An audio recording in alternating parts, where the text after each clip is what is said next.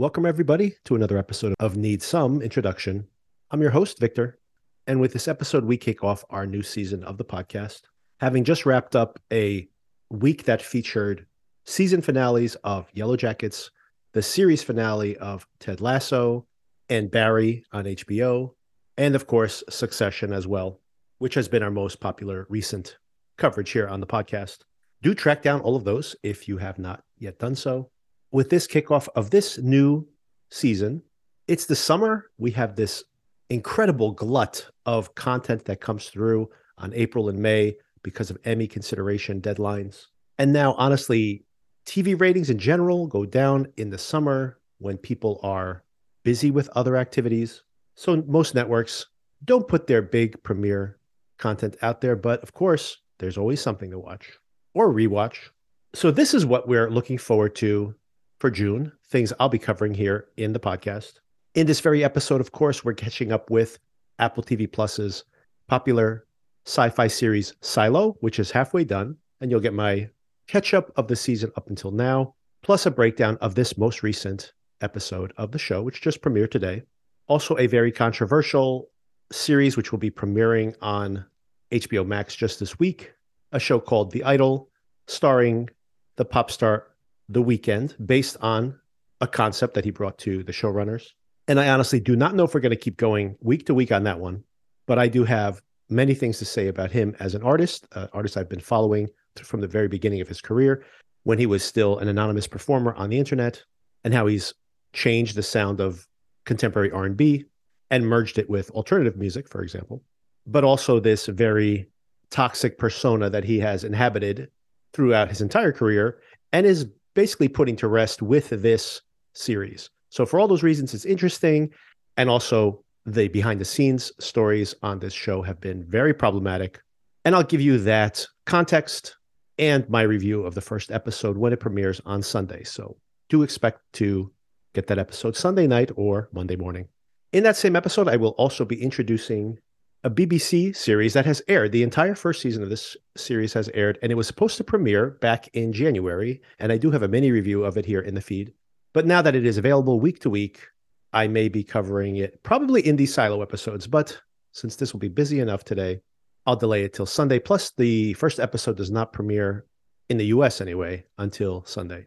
And that show is called The Lazarus Project. If you've seen the movie Tenet, it has some elements of that. And if you did enjoy that, you may very well enjoy this show as well. It's a very interesting show. It does explore this idea of time travel and explores the negative potentials of that in a way that doesn't often get covered in these movies and series and these works of fiction. So that's something to recommend it, although I have very mixed feelings about it. But if you're a fan of Silo, if you like science fiction in general, this show may very well appeal to you. And another reason to recommend it is season two, or series two, as they call it in Britain, is about to premiere probably within the next month or two in the UK. So if you are in England, if you are overseas, you may very well have access to it pretty soon. So catch up on it now before then. So that's all coming this weekend. On top of that, a new series that I'm very interested in about a married couple that re enlivens their marriage by exploring a string of murders in their social circle and start a podcast. So, something that I, another overlapping theme with my life. And also, this show is actually based on a true crime, and it's called Based on a True Story. Interestingly enough, that will be premiering later this week, I believe on Thursday, this upcoming Thursday as does The Crowded Room on Apple TV Plus. Also based on a true story, Apple TV Plus had a big hit last summer with Blackbird, another crime series based on a true story, and trying to replicate it here with The Crowded Room, which will be going week to week. And we will definitely be covering it here in the podcast. Whether we go week to week on it or we catch up on it every few weeks remains to be seen. But if you were planning to watch that, we'll be covering it here in a podcast. And if you have seen Blackbird or have not yet and are curious about that show, we do have recaps of it here in our feed as well. And then two weeks out from today, expect a podcast episode where we discuss the most recent season of Black Mirror. One of my favorite shows for the past decade or so, although the episode to episode has been very variable, but I'm okay with that with a- anthologies. I think that's you have to take that with anthologies, the good with the bad as long as those highs are very high. And I got to say, the last season, which was pretty short, three episodes only, I found kind of disappointing. I mean, more than a little disappointing, honestly. But I'm very curious to see this latest season, which will have five episodes, and they all premiere at the same time, two weeks from today. And I will be recapping and reviewing them here on the podcast. And later in the month, we have The Bear, season two of The Bear, all available at once, just like season one was released as a binge and became a word of mouth phenomena last year. Everybody seemed to at some point be discussing The Bear. If you're catching up on The Bear season one just now, do check out our review in our backlog. But I will be watching the new season, once again, available all at once, and discussing it here on the podcast. And that's coming out on June 22nd. And that same week, Secret Invasion, the new Marvel series. I have had many issues with the run of recent MCU films and series, but very much looking forward to this series. Sam Jackson returning to the MCU again. So, as you can tell, this upcoming slate of things we're going to cover here in the podcast are very science fiction heavy. And that seems to be a pattern. There are uh, other titles that I'm looking forward to in July that I'll announce as they become more solidified on the calendar, which are also very heavy sci fi. So, we're going to become a sci fi series primarily for the next month or two, perhaps. Speaking of sci fi, many of you who are listening to this probably started listening to the podcast because of the series The Peripheral, and it has been renewed for season two. This actually happened back in February or March, I believe, but just announcing it here because I know many of you did watch that series. I had many issues with that series, but may still watch season two since, for the most part, the plot has been laid out in that first series of shows. And maybe now stuff can start happening. Minor Spoiler for my reaction to that series. And I bring that up, by the way, because I feel, as a preview of this overall episode, that Silo reminds me of that in the fact that we are setting up this world, a world I very much want to explore. And I feel at the halfway mark of the season, I've had a lot of setup and I've had many things happen, by the way, to many characters, but I have no emotional attachment to those characters yet.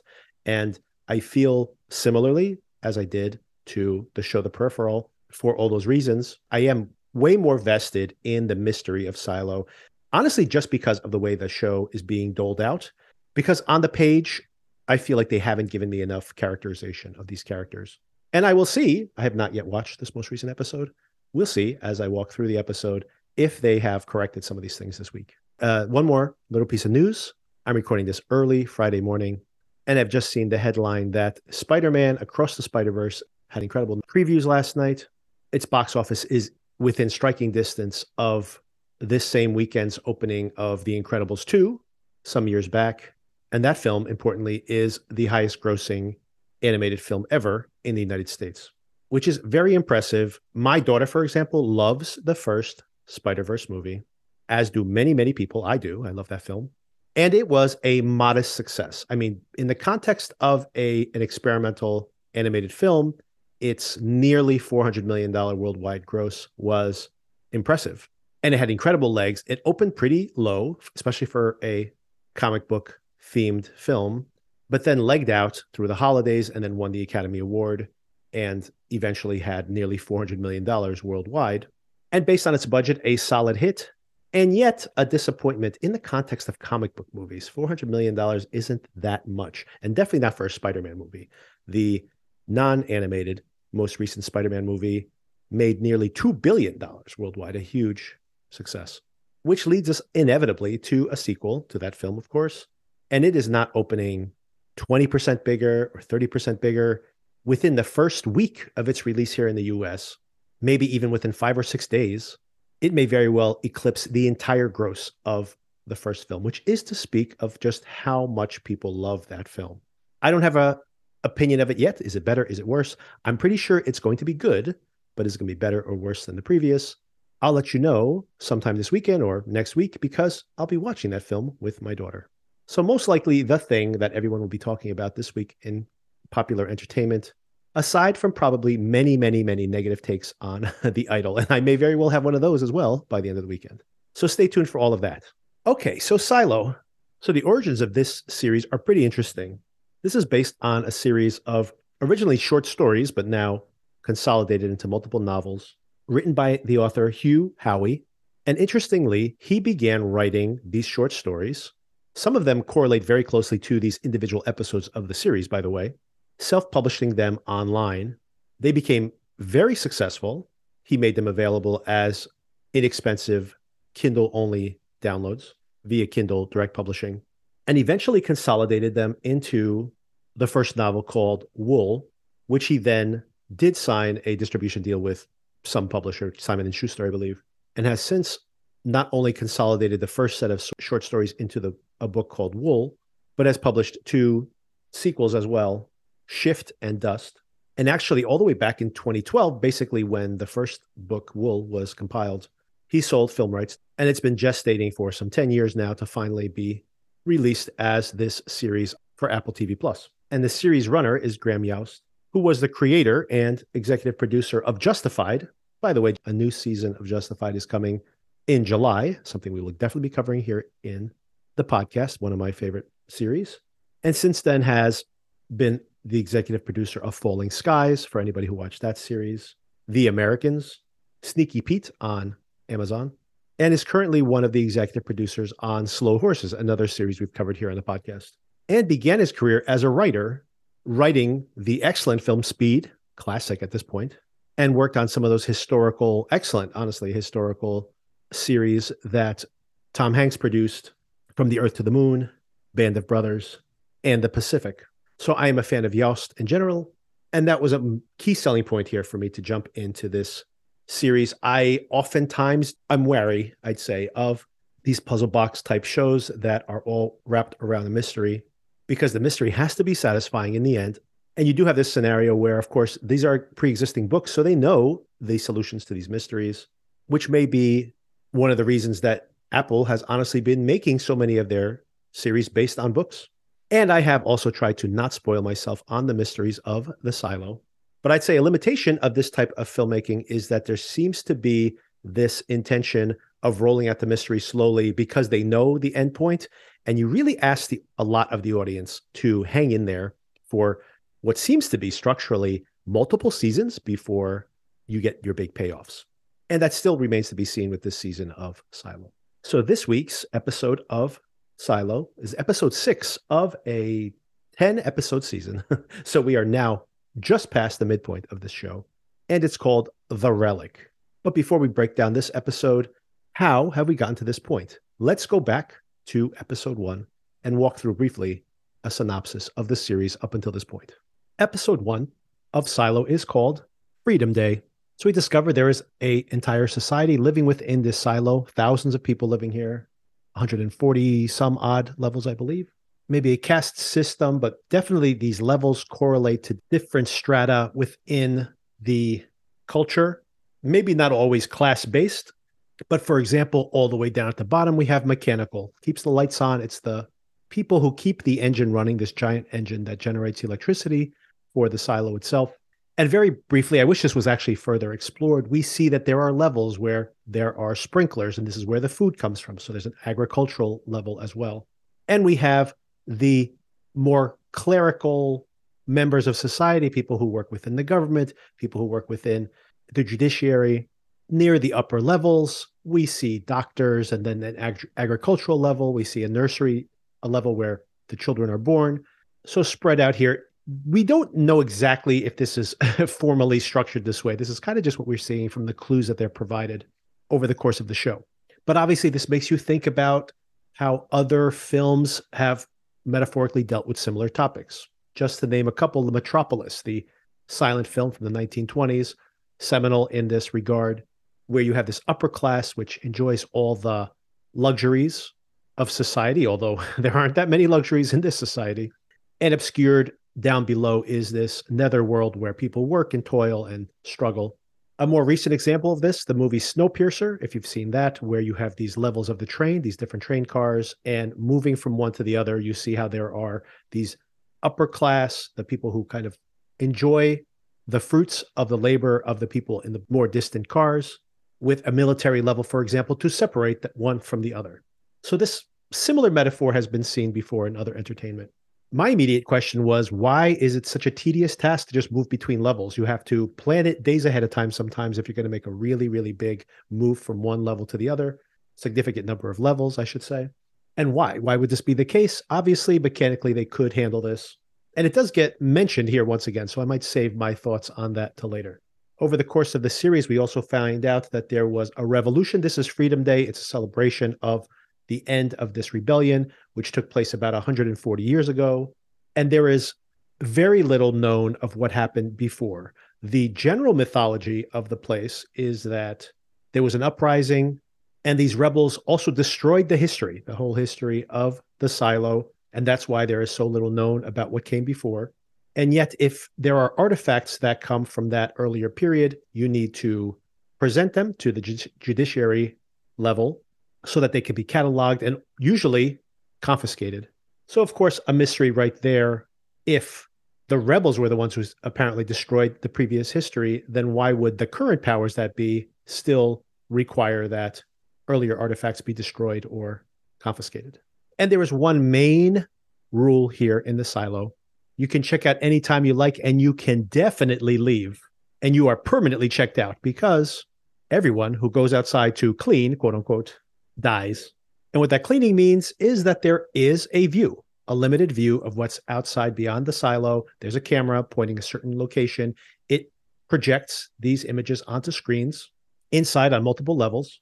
And over time, these get dirty. They get covered with dust, as you would expect, dirt and dust.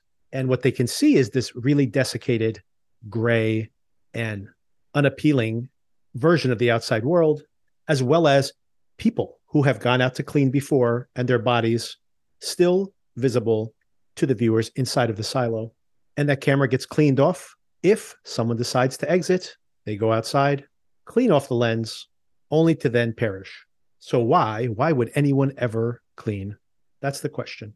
And it's a theme that's explored here within the show.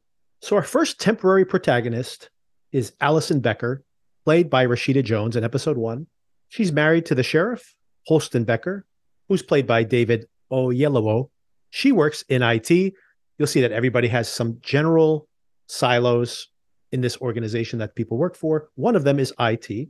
We find out that pregnancy is regulated here within the silo and that she and the sheriff have tried to conceive previously. And she's getting older and she says this is going to be the last time they're going to try. There's a vetting process or a lottery process, and she waits every single day to get notification that they're allowed to try to have a child again. She meets this fertility counselor, Gloria, who she's very skeptical of to start.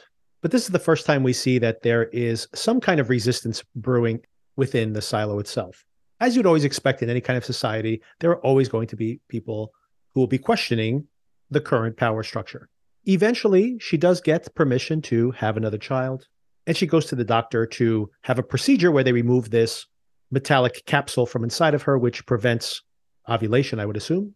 Later on, we find out that she's written an article that she's published just to reduce the calls to IT because people continuously ask for questions about how to restore files or repair files that they may have found on their devices. And her boss, Bernard Holland, comes over and speaks to her. This played by Tim Robinson. I'm sorry, I mean Tim Robbins. Tim Robinson uh, also has a new show this week, but maybe I'll talk about that some other time. He says, I've already taken this article down. And next time you publish something like that, please do come to me first. There's a reason we have this process. So here's my first stop along the way of discussing different means of control, which is something that this series, and I assume this book series of books as well, is really trying to investigate. How do you control a population of people? There's a common goal to survive and to thrive, but then there are all these other contradictory impulses within that organization. So, how do you control a population of people even as they're trapped in a silo together and literally cannot even move away, you are stuck there together and you have to make this work. So interesting that something so innocuous, just this article would raise an alarm with the powers that be. But then you think about it if somebody is out there trying to restore these files for some reason, maybe they have an artifact that they shouldn't have. Maybe they are trying to hide something that they, some information by making the IT call, that's another person that can be tracked, another person that can be surveilled. So even something this minimal actually is regulated to some extent. And we'll see more of that as the show progresses. And obviously, you think about controlling who can have children and when they can have children. Now, according to what we know so far, this would only be when you can have children, but it goes beyond that. Eventually, Allison becomes frustrated with the fact that they do not get pregnant and their deadline is coming to a close and does go and speak to Gloria. And she says to her, Do you think you're the type of person that they want to have children? And she mentions this to her husband, who thinks she might be paranoid and maybe they should get a psych consult in there, but they decide against it. But of course, this brings up another point of how you control a population. They are deciding who can have children, who cannot. Now, does that mean that compliant folks get to have more children? Probably, because maybe there's a genetic component to how compliant you will be. But more importantly, is that if you have compliant parents, then those compliant parents will probably raise compliant children. And even if the children have some rebellious streak, they will, for the most part, be concerned about embarrassing their parents or getting caught or being ratted out by their parents or the people who they surround themselves with. So if you're the right type of person, then of course they want more of your type of person in this society as a way to control and placate the population. Now, once again, the overall goal could be to have a pe- peaceful population. That's a overall noble intent. But if the way you do it is by controlling everybody's decisions and everybody's movements, the question becomes does life become worth living at that point? And not only that, but the more controlled you are, the more likely to foment a rebellion, creating more pressure within the system. Plus, a society always needs to have some kind of antagonistic, rebellious component. Imagine that a system as it is has a very appropriate set of components to maintain that system, but systems always fail at some point. And who picks up the pieces once a system has failed? It has to be someone who has envisioned an alternate system at that point. Allison gets an IT request from someone called George Wilkins. He's a programmer in the middle floors of this silo. And it turns out he's been looking forward to having her as his IT specialist. He had read her article and not only knew that she might be a specialist at this, but that maybe he found a kindred spirit, someone else with a questioning nature. He shows her a hard drive that he has. It's an off the books hard drive. There's no registration on its serial number. So, how old it is it? Hard to know until they can look at what's on it. And even though she's wary of all of this, she does start to try to discover the path orientation for the drive so that she can navigate those files. Allison does eventually crack the file structure on the device and finds a whole bunch of documents, some of them a schematic of the silo with what looks like an opening down below. And she's been caught up in this mystery, just trying to solve this puzzle, and now has solved it, and now starts to worry that this is definitely from before. So any mystery of that has been solved. And she knows how dangerous this can be at this point, And she tells him to bury it. However, she does eventually return, and he shows her some of the other things that he's discovered, including a file of someone cleaning and we see a green, lush outside world. Later, Allison's year is finally up to achieve a pregnancy, and she's utterly devastated and starts to have a kind of nervous breakdown. There's a lot going on here with this discovery of the drive. She starts to question more and more. And of course, yet again, having failed to become pregnant, it's time to reinsert that device who blocks her pregnancy and she misses the appointment. Her husband eventually meets up with her at the apartment. She's done surgery on herself and shows him that this is all a lie. The device was still inside of me. I don't know how she knew where to look. I hope she didn't look around too much because that could be serious surgery required now. But maybe with the assistance of that pregnancy specialist, she knew where to look. He runs out to get a doctor. I mean, obviously, she's bleeding and returns to find out from Marnes, his deputy, that she's in the cafeteria yelling out her conspiracy theory. They try to talk her down, they try to calm her down. And then she finally says those fateful words I want to go outside. We meet Janice, who is the mayor, and she's worried that they're just coming off of this celebration where she was worried that a rebellion might be fomenting and that might all come to a head. And now we're going to have a cleaning for the first time in quite some time. And she wants everyone to be on high alert. Holston does go and interview George, knowing that his wife had met with him earlier he covers for her, says she had never come back. And they do search his entire apartment and they do not find the hard drive. Towards the end of the episode, we see that Allison is preparing to exit the silo. She puts on a suit, meeting with her husband for a final time. She tells him she's very confident about what she believes. And she tells him, if the outside is a barren wasteland, I will not clean the camera. But if it's green, like I think it is, she suspects that they're showing an artificial view of the outside world to the people inside, then she will clean the camera. This is like the World Cup final. This is everybody's turning up for this. And all over the silo, everybody's watching their screens. She exits in this protective suit and she cleans. She walks up to the camera, she cleans it off, and she smiles. And her husband smiles to himself as well. But then she walks towards the nearest crest of a hill, and we see her falter and then collapse, just like all the others before her. And our first protagonist, this won't be the last time, by the way, dies. There's been a wraparound story here for this episode. We're two years after the events here. George Wilkins now has died. He went over one of the railings here at the silo, a popular form of suicide, considering how vast that central space within the giant staircases is. Holston, meanwhile, meets with a deputy on one of the lowest floors and mentions that one of his engineers is saying that George was murdered. It was not a suicide. This is Juliet Nichols, played by Rebecca Ferguson, who's the lead engineer, maintaining this giant gyroscopic engine running. And relatively soon after this, Holston tells his deputy that he wants to go outside. He wants to see his wife, mentions that he's going to finally start listening to Allison. But he's prepared a few things around his office, some clues that don't pay off until later episodes. And that's the end of episode one. So the idea of the cleaning this is interesting. Obviously, there is a mystery here, one of the mysteries in the show as to why people clean.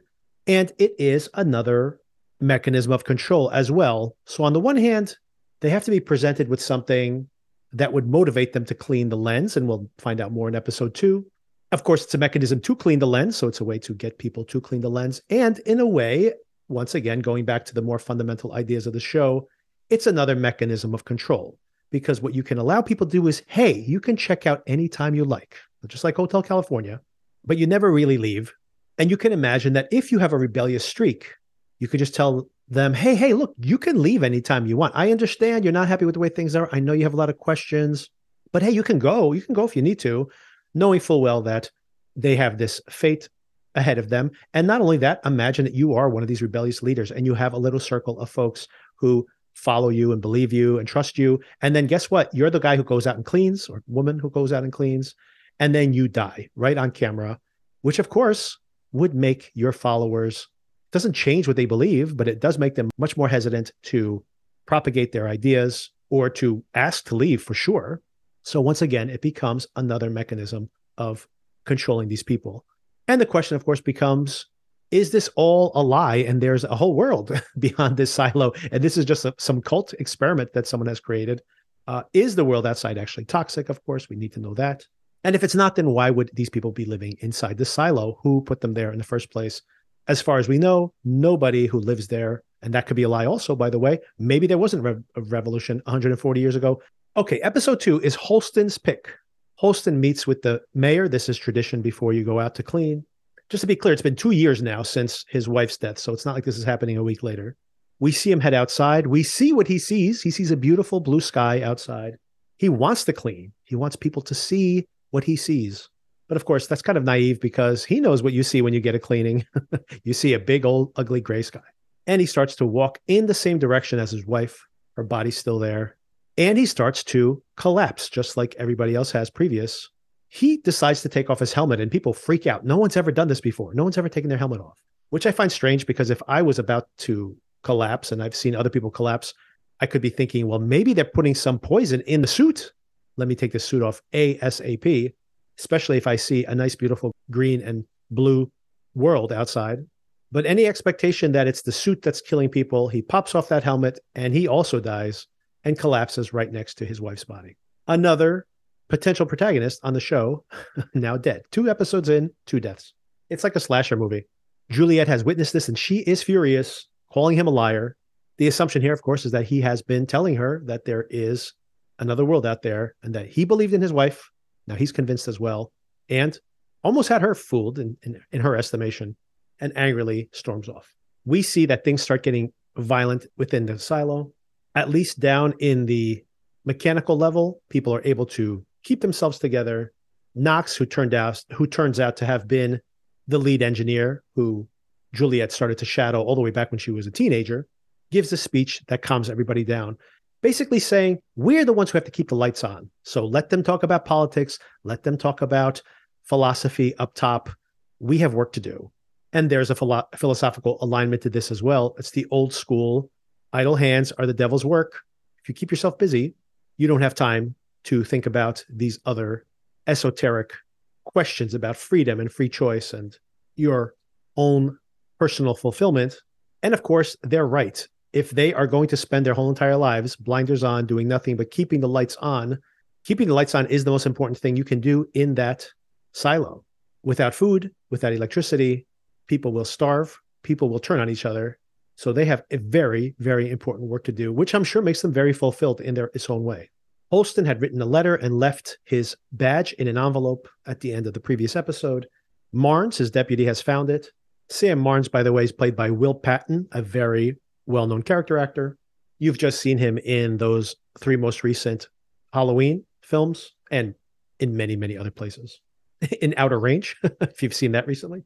Very entertaining he is in that show. The letter that Holston left behind mentions that he wants Juliet to be his replacement. In flashback, we see Juliet, Nichols, and Holston together. She's telling him that she's confident George did not kill himself. Doesn't come clean about everything because obviously she's talking to a sheriff, but she knows one, she was in a relationship with George and she would have known, she thinks, if he was suicidal or not. And two, he had just found the thing he supposedly was looking for this whole entire time. It would seem a very unlikely time for him to go and try to kill himself.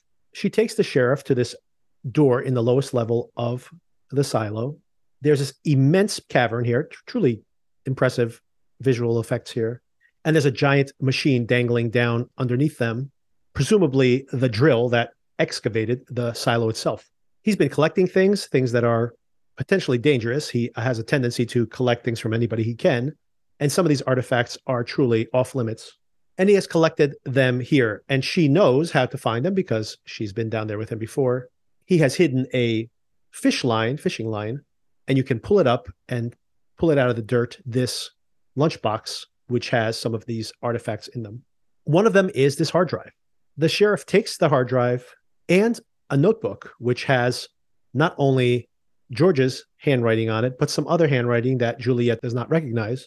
But Holston does, recognizes it as Allison's handwriting. These are the notes she was taking when she was trying to discover the file paths on the hard drive. Meanwhile, we see the deputy and the mayor reflecting on this decision to select Nichols. The mayor decides she wants to meet her in person before making the decision, which means the descent of the full 144 levels of the silo. And she's an older woman, to be clear. After the sheriff dies, Juliet does decide to make another trip down to that lower level. George had accumulated just enough rope, a, lo- a long amount of rope, and she drops it down from this very scary girder that extends over the cavern. And she starts to descend down that rope, at one point losing her grip, sliding down and just catching herself when she gets to the bottom. She drops her flashlight, and down at the bottom, she finds a massive amount of water. You do have to imagine this will be truly terrifying if you put yourself in the perspective of someone who has probably never seen more than a tub full of water now being confronted with this huge amount of water. She has not been to the ocean, by the way, people. These people have never seen anything outside that silo. So she is truly terrified by this expanse of water. And she uh, is angry at herself later for being frightened by it. But hey, I'd be scared too. And that's the end of the second episode. A few more points here. We meet Martha Walker, who's a close confidant of Juliet. She's another one of these older, hippie-ish women who seem to be subversively the heart of this maybe an older rebellion.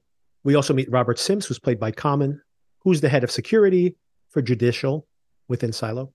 And once again, to the idea of the elements of control here, not only is parenthood governed, but even relationships have to be sanctioned or not. Obviously, people can inevitably hook up behind someone's back. I mean, it just happens all the time. But just that, once again, being able to openly have a relationship with somebody only if sanctioned speaks to the fact that Holston and Allison being a couple, for example, Allison may have a rebellious streak. They may have identified this at some point, and they put her with Holston, who's someone who's law abiding, a rule follower, and maybe they become a balance for each other. Okay, these recaps get shorter now. You'll see there's less plot as we go forward. Maybe not with this week's episode, but we'll see. Episode three is called Machines. We start off Juliet's dangling over that water again. Judicial is not happy with this choice for the sheriff, and they have their own candidate. The mayor wants to at least have a conversation and definitely would rather not give in to judicial. That in and of itself motivates her to go and try to meet with Juliet. And then Marnes and Jahns start their long descent down from the top level to the bottom. At one point, she intentionally stops to drink water right in front of Judicial and does not visit. She also stops at the nursery on the way down, where she meets Juliet's dad, who's one of the doctors. She asks him for, for his assessment of his daughter. This is Iain Glen from Game of Thrones, by the way, playing Peter Nichols. And she basically says good things about her, but then admits that they've been alienated for about 20 years. She ha- he hasn't seen her. We find out later that her brother and her mother have both passed away, and she blames her father to some extent for this. When they finally arrive at the bottom, they meet Juliet, and she does not want the job. But while she's down there, she does meet with Martha. It turns out Martha and the mayor go way back. We also discover on the way down, by the way, that the mayor is very popular. The people line up to see her. And again, you think about mechanisms of control. The judiciary might be pulling all the strings behind the scenes, but it's good to have a mayor who's popular because it makes the people's voices feel heard. So you have to give the populace someone they can vote for, and you have to give them someone who at least has the appearance that they're making their own decisions while you secretly control what's actually happening behind the scenes. Despite rejecting the offer, Juliet does look at the envelope that Holston left for her, and she finds his badge inside, and carved into the back is the word truth. Back when they were in that cavern together, Juliet had confronted Holston and said to him, I want you to find out the truth. I want you to do your job. And he says, It is my job to preserve the peace within the silo. So, yet another philosophical digression here. Very interesting to consider this point that's being made. What is his job? On paper, it is to solve the crime. But if solving the crime creates chaos within the silo, isn't the broader goal to have peace within the silo? So there is a battle here within these different philosophical perspectives that it is better to control the narrative, to offer up a suspect or change the story of what actually happened if it preserves the status quo.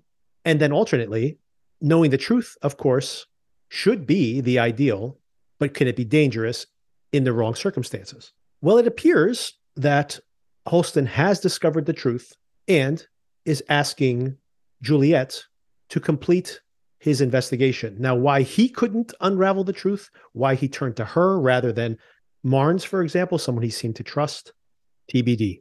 So, with this truth signifier, she decides to, yes, I will take that job after all, chasing after the mayor as she's exiting.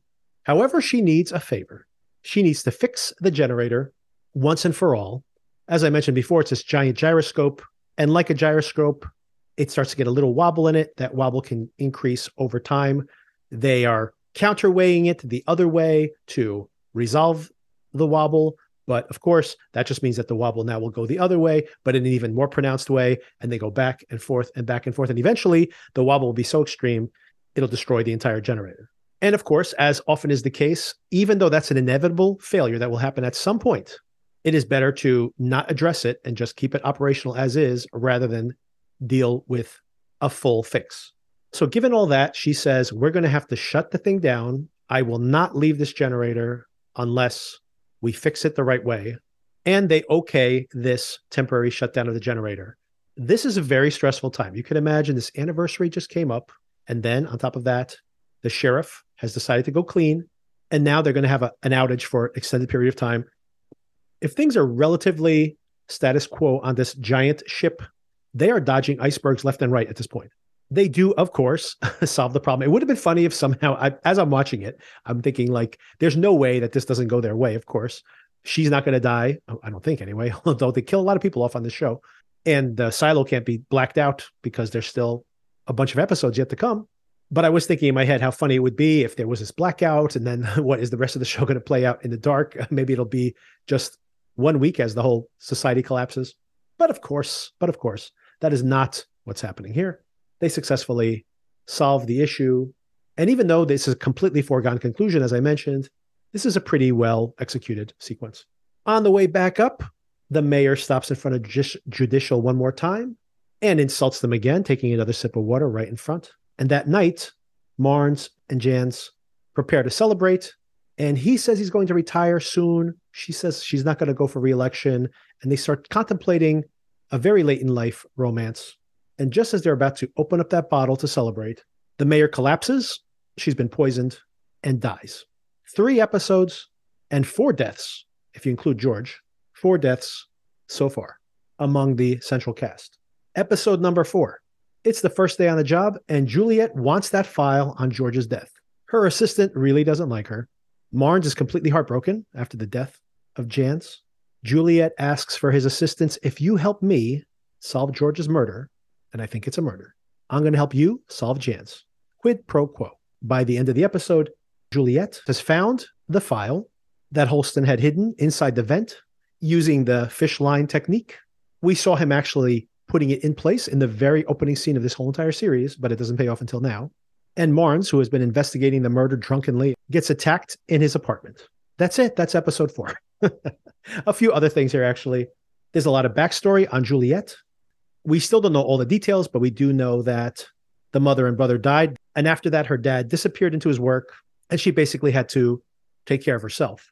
In those flashbacks, we see how she first met Martha, who worked in recycling, and she explains to her some of the rules of the recycling, how some artifacts that they can't confirm were from before the rebellion need to be turned in, while others are recycled for reuse because, of course, technology is rare and important here in this world. And we see how she eventually becomes the shadow of the current lead engineer and how she got into that role herself. Her dad does go to retrieve her. She apparently forged his signature on this letter. But when he sees that she enjoys herself there more, she always was a tinkerer, he decides to leave her there. And I guess that's when the last time he saw her. In the present time of the episode, we also find out that Martha has continued investigate this artifact, which we know is a video recorder. And this is an artifact that came from George's collection, and she had given it to Martha as a goodbye present, basically, when she decided to take the sheriff position. Important for the next episode, Judicial had provided to Marnes a list of people that would want to kill Marnes that he had arrested recently, with the assumption that the rat poison was actually for him, although that's an open question as to whether they were trying to kill him or trying to kill the mayor. And Juliet is looking for the hard drive, as well as those notes that had Allison's signature on it, which the sheriff had confiscated from her earlier and has had no luck yet. But the big thing here, obviously, is that Marnes looks like he's about to be killed. And indeed, he gets killed. Another one bites the dust. It's the another one bites the dust counter on this show. and that leads us to episode five The Janitor's Boy. In last week's episode, The Janitor's Boy, Juliet finds out that Marnes is dead and has made no progress in the investigation of George's death. Judicial couldn't get the sheriff they wanted, but they can get the chief deputy that they want because there's now a vacancy. And this is Billings. Suddenly, this assistant who couldn't stand her is suddenly motivated to partner with Juliet because she wants to know who killed Marnes. And Juliet also finds a list of names that was provided to Marnes on his body, suspects that judiciary had pointed him towards. Bernard, Juliet, Sims, and Billings compare notes. Juliet's the first one to bring up the fact that they can make a story revealing the relationship between the mayor and Marnes. Bernard likes this, even though it's unsanctioned, the relationship. They're older, they can't procreate anymore, obviously. And this romantic story of how they died of natural causes could cover up this murder and now multiple murders in a very short period of time. So Juliet is working her way into Bernard's good graces. And despite not liking her at the beginning, she stole some duct tape that was supposedly earmarked for IT. He's starting to warm to her, or at least sees her as a useful partner. He also mentions they should have a race. He's the interim mayor and decides to have a race up the stairs in her the mayor's honor. Another distraction. When they're one on one, Juliet obviously is irritated by the interventions by judiciary, and Bernard mentions to her that according to the pact, you really have to do what they tell you to do. Juliet investigates this list of names, and when she gets to the second suspect, Patrick Kennedy, she finds evidence, rat poison, and a sketch from Martin's apartment. but the apartment is empty. And she hears on the street that he hasn't lived there for a while, apparently having moved out when his wife died. Billings goes and gives an update to Judicial, but then tells Juliet about it and asks her, Do you trust me yet? She says, No. now, I'm really confused by what happens next. Billings reports to Juliet that there's a suspect called Ralph Melby. Juliet has already taken Patrick Kennedy into protective custody, probably afraid that he might get executed also if this is some part of a cover up. She announces she's looking for Kennedy, not Melby. And then we have this character, Trumbull, trying to become Sims's shadow. And once again, after Juliet announces that they're going after Kennedy, she shows up at the apartment where she originally found the planted evidence, where Kennedy no longer lives. However, Trumbull shows up to retrieve the planted evidence, and she's there and calls him out, saying, Well, you know what? He doesn't live here anymore. This all seems really confusing and convoluted, and I'm not sure why they made it this complicated to me. First of all, I'm not sure how this played out, and maybe I'm wrong. So please email me if you have an explanation to what's happening right here.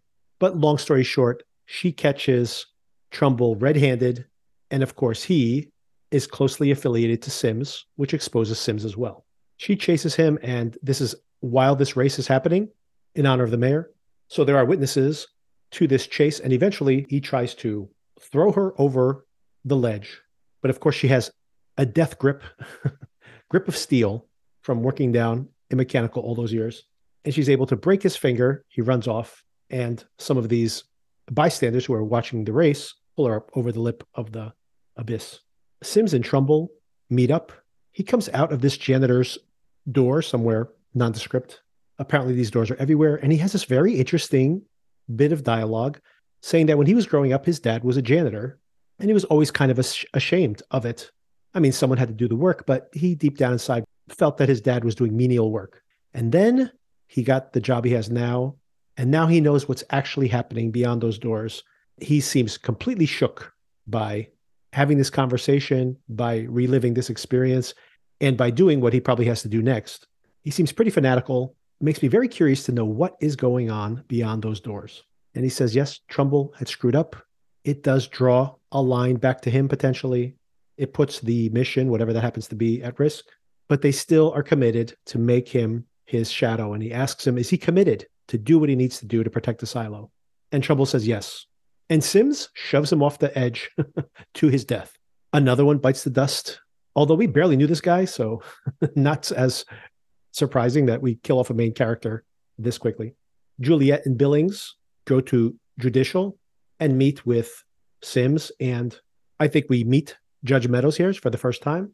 She's been defined as an antagonist to the mayor, for example, uh, sometimes ally, sometimes contentious relationship with IT as well.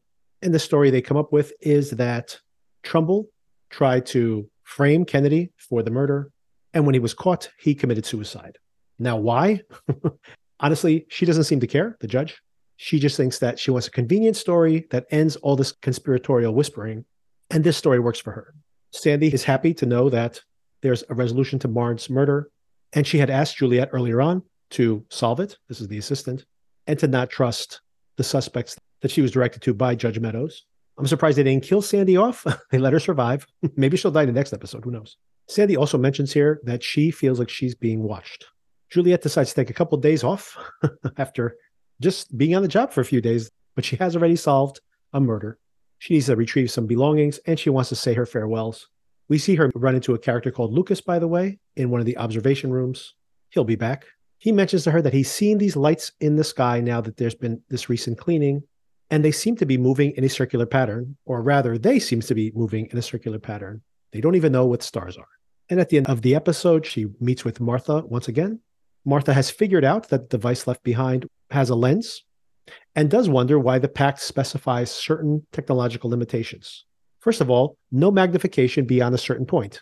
I'm not sure how that plays out unless they're afraid that with a strong enough lens, they could see other civilizations out beyond their purview, possibly.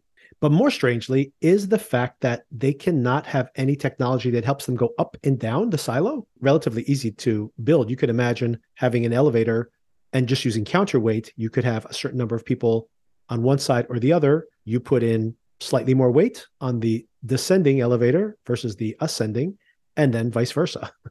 You could just run it on a schedule. It wouldn't be like elevators we have here, but it would be pretty effective considering their current technology of walking up and down the stairs, which takes days. Maybe this is intentionally another mechanism of control by having this distance between people. You need to settle into a certain level and then stay there. Maybe this is a metaphor for how our society works, but also just from a point of view of controlling people. Maybe it's too easy to organize if you're able to move up and down that hierarchy too quickly. And maybe being too close to or visiting the upper regions too frequently would make these lower level people aspire too much and may foment more rebellion and vice versa. Maybe having people making decisions at the top and too aware of the toiling beneath them might give them a conscience that may be in some ways not useful to the powers that be and it still remains to be seen as to who the powers that be really are and I'll get to that with my final thoughts when we get through this recap of the most recent episode. Okay, here we have arrived the current week's episode called The Relic. We see multiple flashbacks here in this episode of Juliet with George, and we have a feeling for the person she was before. She seemed a little lighter and an understanding of their attraction. Juliet also has a surprising number of tattoos. Juliet and the deputy Billings go and investigate Trumbull's apartment. Conveniently enough, the supervisor's unable to find the key to open the door. All the electricity's been turned off for the apartment. He can't explain why, of course. These are all just barriers to investigation. She just grabs a crowbar and pops the door open, which I'm sure is not part of the pact. In those flashback sequences, we also find out that George was the one who helped her steal the duct tape. A relatively small plot point, but I bring it up because we have another philosophical discourse here. She committed a crime, supposedly, and he says, Well, I do the same thing when I keep these relics. But she says, I'm doing it for the greater good. You're doing it because you just want these baubles. And these things are unimportant. So why risk his life? And George says, Well, if they're not important, then why can't I have them? Good point, George. This is the time when George gives her the watch, which she eventually repairs by the end of the episode. Interesting that she continues to wear this watch, by the way. It actually turns out to be useful here multiple times in this episode and yet seems to be strategically not the right thing to do, but it does help her out. Another holiday at the silo, by the way, this is Forgiveness Day, and you're supposed to use your time to reconnect with loved ones and seek forgiveness for not having visited in a while, for example, or any kind of wrongdoings in the past. Juliet is still trying to find that hard drive. She cannot find it by searching the police database. Now I'm a little confused again by this show. Not sure why these things are ambiguous. Juliet has had this Pez dispenser that she's been playing with in the flashbacks, and also, I believe we've seen it down in the lower level. And we find it now inside of Trumbull's apartment. Billings even accuses her after the fact, when they're alone, that she's planted it there. But that seems unlikely considering they had to break the door open. She didn't have the key to the place. So it seems that Trumbull had gotten this from her somehow. This should be something that should make her worried that someone's been seeing what she's been doing. But did she plan it? Again, I think I'm confused by this. They're making some of these things mysterious that probably aren't intended to be. She's been searching, meanwhile, for this hard drive, and she's been sitting on this artifact now. And apparently, after a certain number of hours, you have to ask permission from judiciary to keep something that you think is essential to an investigation. So Juliet and Billings go meet with Sims and Judge Meadows. The judge seems very strange here. She doesn't feel well. She wants to have the meeting cut short and also seems to be deferential to Sims when he speaks up. So is he really pulling the strings here? Possibly. Juliet mentions that they have this relic and wants to use it as part of their investigation, saying that it belonged to Trumbull. Sims calls out the fact that Juliet's wearing an artifact. He knows about all the artifacts that are not in the police database. They have a much more thorough archive he does eventually track down the history of this artifact, which was last associated with George Wilkins. Despite all this antagonism, Sims likes the idea of opening a relics investigation and letting people return items without legal recourse. But of course, he adds that observe them, make sure we keep a record of every artifact they turn in and who they are. Just another way to use this amnesty to track their actions. With this investigation open to track down relics, they use that as an excuse to go speak to Patrick Kennedy yes, yet again. He is unappreciative of the protection he got last time. She needs him to give a name of who is his supplier for the relics. Kennedy says, You're putting me out of business if anybody knows I'm talking to you. And they're like, If we keep talking to you, they're going to assume you're talking anyway. He does finally give them a name, and that person is Regina Jackson.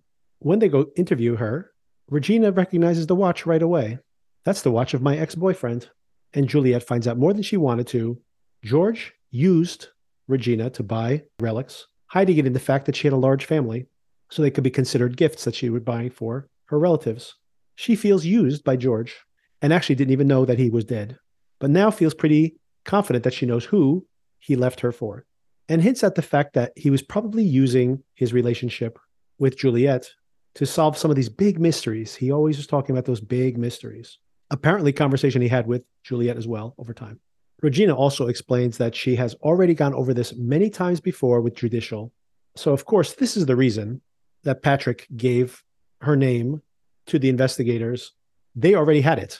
Judicial already had spoken to this person. Sims wants a meeting with the investigators along with Bernard Holland. He throws in their face that this artifact was from George's collection and had been reported by a confidential informant. Of course, that was Regina. So Regina had been speaking behind his back, maybe vengefully after the breakup. So, how did this artifact turn up in that apartment? And by the way, you know what else is something that was originally in George's possession? That watch on your wrist, lady. That watch gets her in trouble over and over again. She still keeps it on. And Bernard, who sees her as a potential ally, or at least a useful tool, covers for her and says, Isn't it just possible that it's just a toy or a knickknack? If Trumbull was part of that search team in George's apartment, maybe he just picked it up. It's just something curious and he put it in his pocket just for fun.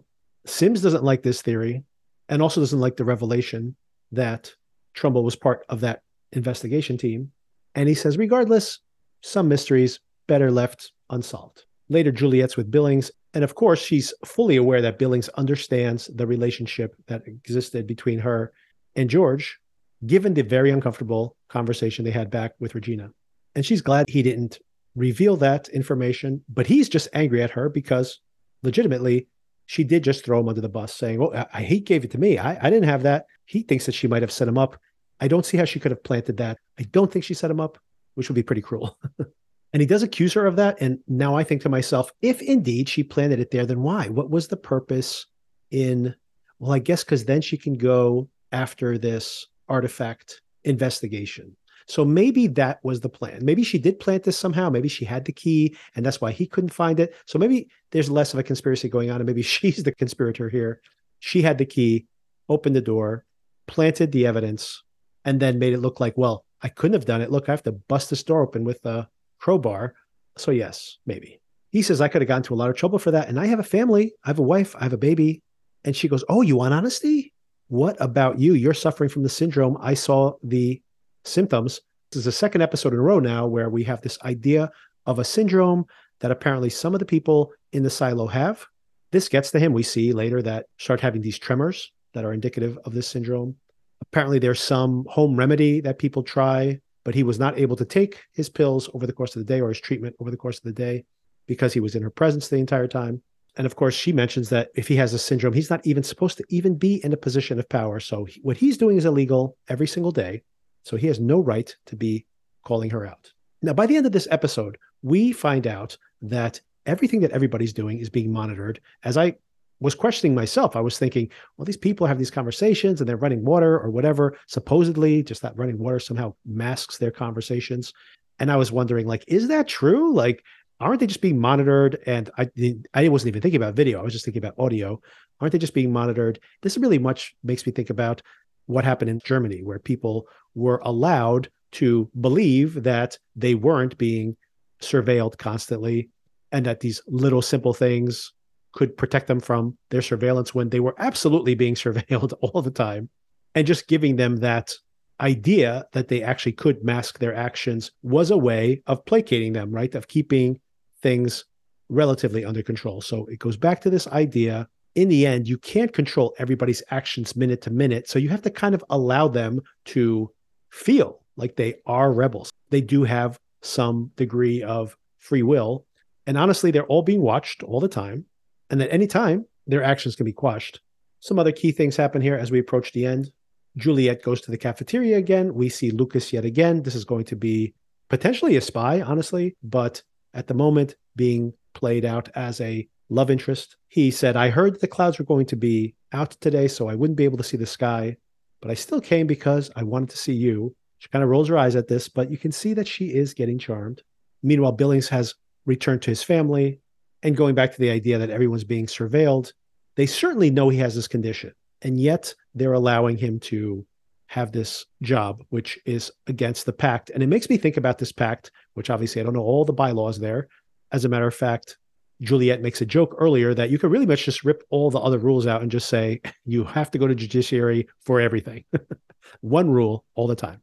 But it does make me wonder that if you have so many different rules around so many like different behaviors, maybe someone's an addict, maybe somebody has negative thoughts about the government, maybe somebody has this syndrome, maybe somebody does some minor criminal activity to make ends meet with so many rules that exclude you from being a member of society, everybody at some point is a criminal, which just makes them easier to control, right? Because at any time you can be in the in group because your infraction is so relatively minor.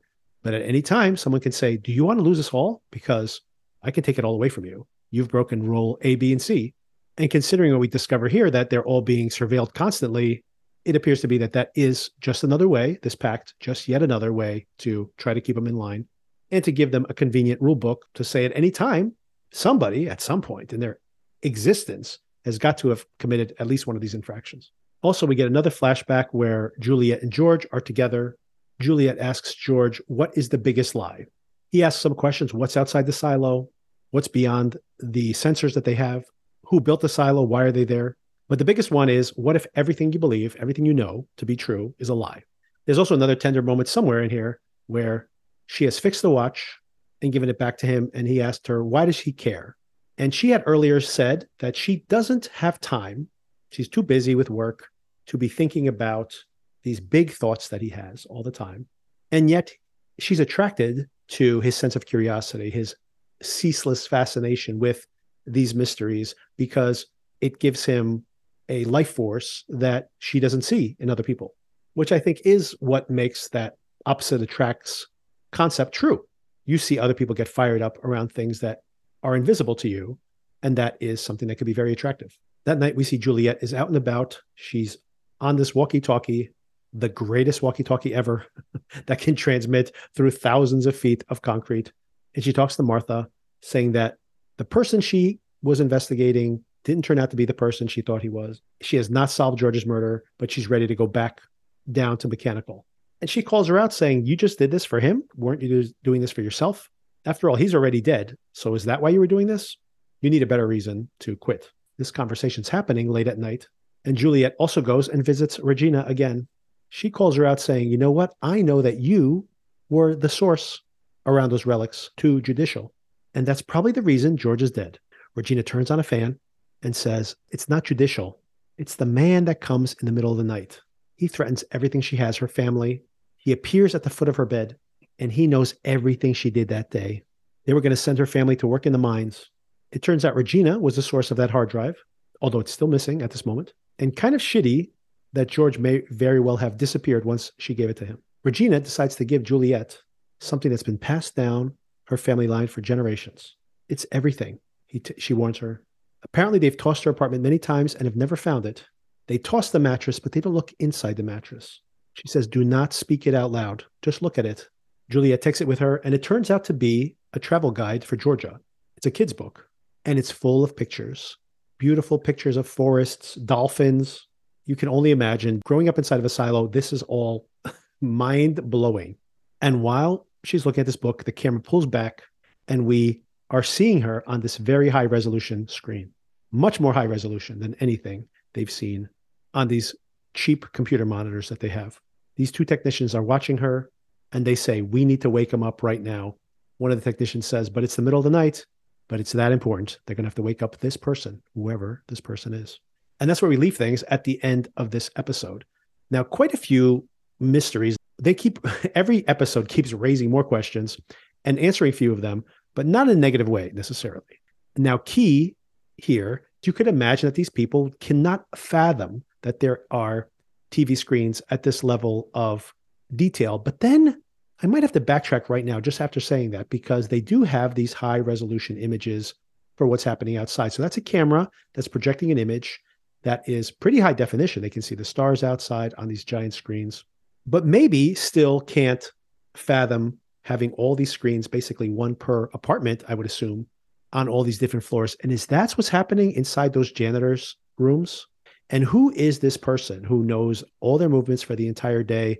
I can't imagine they're going to introduce a new character at this point. It has to be somebody we know, I would presume. So is it Bernard, the head of IT, seems to be a good candidate to be that person. Another giant mystery here, of course, is why are all these people getting murdered? You would assume it's relatively easy to control these people without killing them off. The sheriff obviously has done this himself. But then you figure in this moment of instability, why start killing off all these other people? You lose the second in command, the chief deputy. You lose the mayor, who's very popular all of these things are only going to cause unrest within the silo. So if these people are intentionally trying to foment a revolution, and by the way, considering that everybody's acts are monitored here in this secondary security world that we are just starting to discover now, then you would assume they would know who has committed these murders if it's not they themselves doing it. And once again, if it is them, why would you do this? You have created a power vacuum which could throw this society into total chaos. Occam's razor, the simplest solution is that this is Bernard, and Bernard is now the interim mayor, and he thinks he can become mayor. But if that's the case, I don't really buy that either, because if you're already running the show behind the scenes, if you already are masterminding everything, then why put your neck on the line? Like, why let somebody shove you off the edge of the staircase? You could just run everything behind the scenes. Not sure if he is really the right suspect there. So, very curious to understand, especially considering that some potentially terrible things have been happening.